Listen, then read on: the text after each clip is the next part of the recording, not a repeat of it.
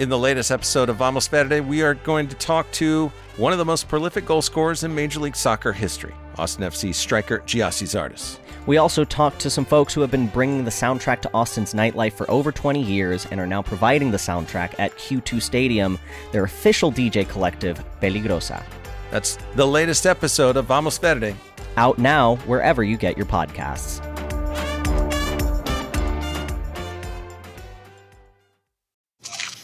From KUT and KUTX Studios.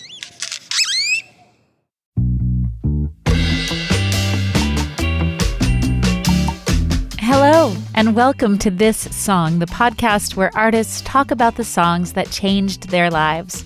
I'm your host, Elizabeth McQueen, and this week on This Song, we'll be hearing from Austin singer songwriter Molly Burch.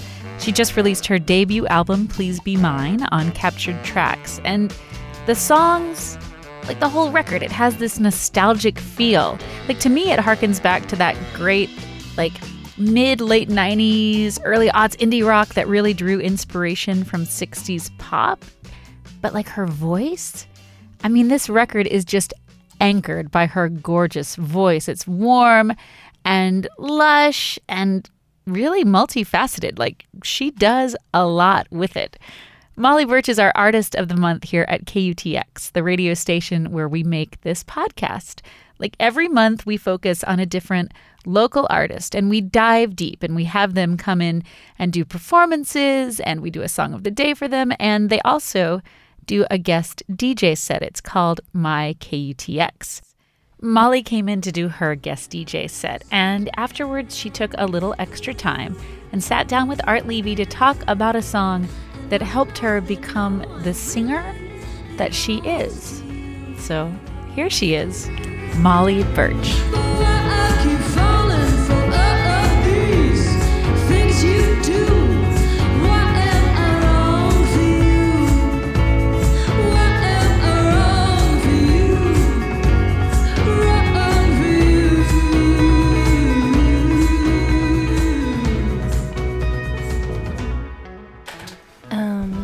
Probably heard God Bless the Child, Billie Holiday for the first time in middle school. I um, was just started uh, being interested in singing and found Billie Holiday and just totally fell in love with her voice. Them that's got shall have, them that's not shall lose. So the Bible said, and it still is news. Mama may have, Papa may have, but God bless the child that's got his own, that's got his own. And that song, I just taught myself how to sing it, and I feel like throughout my life have always gone back to that song. I went to school for jazz. I used to sing it like a cappella. I remember like auditioning for a, a recording class and just singing a cappella because that was all I knew how to do. And then also, you know, being able to learn with a full band and all of that. I mean, I just think it was um, really good learning experience in college. And then just having it be a song that I would always sing as a kid was, you know, kind of nice was just a really significant song for me. Were you um, a fan of Billie Holiday at first, or mm-hmm. was that kind of the first song you heard by her? I was a fan of her at first, and then that song just really just stuck with me, and I think I'm just. Um, I was drawn to just like the range of it and like the bridge. It's like really was fun learning how to like belt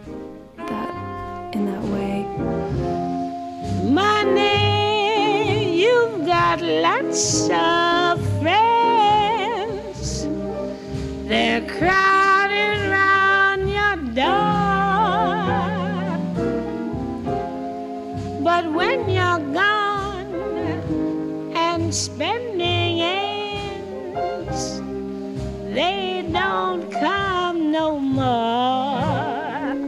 Man, I mean, that's a pretty old song. So how uh, did your parents or did your family listen to kind of old music like that? No, my parent. I don't have many musical memories growing up at all.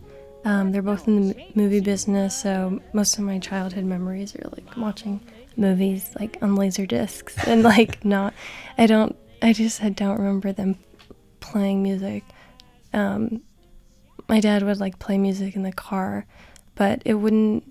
That's just not something that is a huge memory for me. Um, so I definitely found that you know sort of older music on my own, just um, because I just was drawn to it. Yeah. Why do you think you were drawn to it? I, don't, I think it, it, around that time I was starting to realize that I like to sing and and um, I don't know I would just and I sort of had a, lower register so I think I was just drawn to these like really deep soulful voices that I felt like that's what I wanted to sound like. Yes, the strong get more while the weak ones fade. Empty pockets don't ever make the grade. That's interesting finding something that you yourself can sing because I feel like, you know, there'll be songs that I personally like and I can't hit any of those notes. I'm like, ah, but that, that's kind of interesting, an interesting way of approaching, you know, music that you like. Um, have you, so from an early age, did you always uh, want to perform or sing or? Yeah, I did, but I was really shy, so it wasn't an easy thing for me to do, and um, it was definitely a solitary act, and you know, it was a really slow process for me to gain the confidence and even get comfortable with the idea of singing in front of others. But I always knew it was something I wanted to do, and you know, it was definitely a fear that I wanted to face. It just took me a, a long time. I think, I mean, hearing your music, I think kind of that Billie Holiday style has definitely kind of influenced you. I mean, do you think that way? I do. I def she has influenced my voice a lot. Um, I don't really see too much too much jazz influences in my songs, but definitely a big um, vocal inspiration. You seem awfully quiet. I can see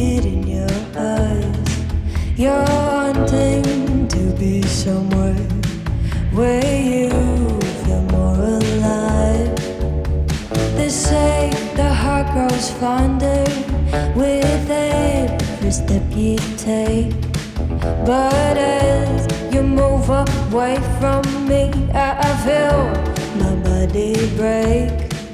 And this is Downhearted by Molly Burch from her new record, Please Be Mine. And right? That voice. And, you know, I always love hearing people talk about things we haven't talked about before on this podcast. And we've talked about a lot. Like, we've got 70 episodes. We've actually, though, we've never had a singer talk about singing in quite the same way that Molly did. I mean, she said she loves God Bless the Child because, in part, the way that Billie Holiday sang that song suited her own voice. And I mean, I'm a singer, and I get that. Voices are different than other instruments in some ways because, like, in a sense, voices are just constructed and then handed to the singers. Like, you can practice, you can learn technique, but to some extent, no amount of learning will change the voice that you've been given. Molly's voice, as you heard, has this depth and it has this certain timbre, and she needed to find a song that fit her voice for her to be comfortable enough to sing. I went through a similar thing when I found classic country music in my 20s. I felt like like I'd finally found a genre where my voice sounded good as opposed to out of place like I tried singing rock and it really never worked. Anyway, I want to thank Molly for talking about this because though I've lived it, I'd never actually heard anyone else talk about music that way. So thanks, Molly. Molly Burch is headed out on tour in March, and hey, maybe she's coming to your town.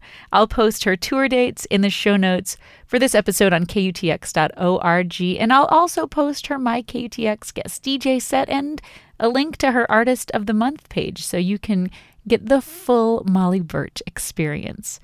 And if you dug Molly's story, then you can check out our This Song archives. We've got over 70 episodes with people like Andrew Bird and Tegan and Sarah talking about the songs that changed their lives. You can find all the episodes on iTunes or Stitcher or wherever you get your podcasts. And while you're there perusing, picking out the ones you want to listen to, we'd love it if you would leave a rating or a review. Ratings and reviews help us out a ton. They let us know what people are thinking and they help people find the podcast, which is like totally what we want. We want people to hear these stories. Plus, they make everyone here at Team This Song feel really, really good.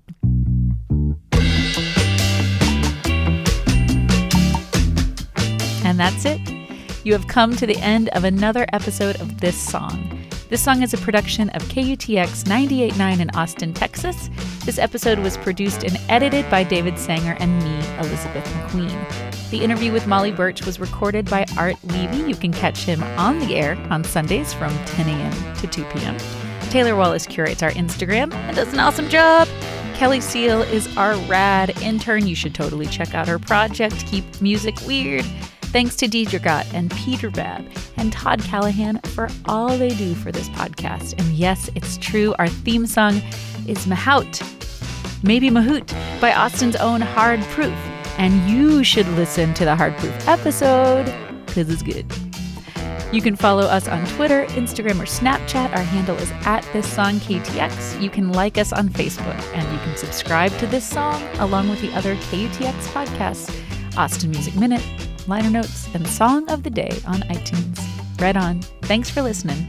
Talk to you next time.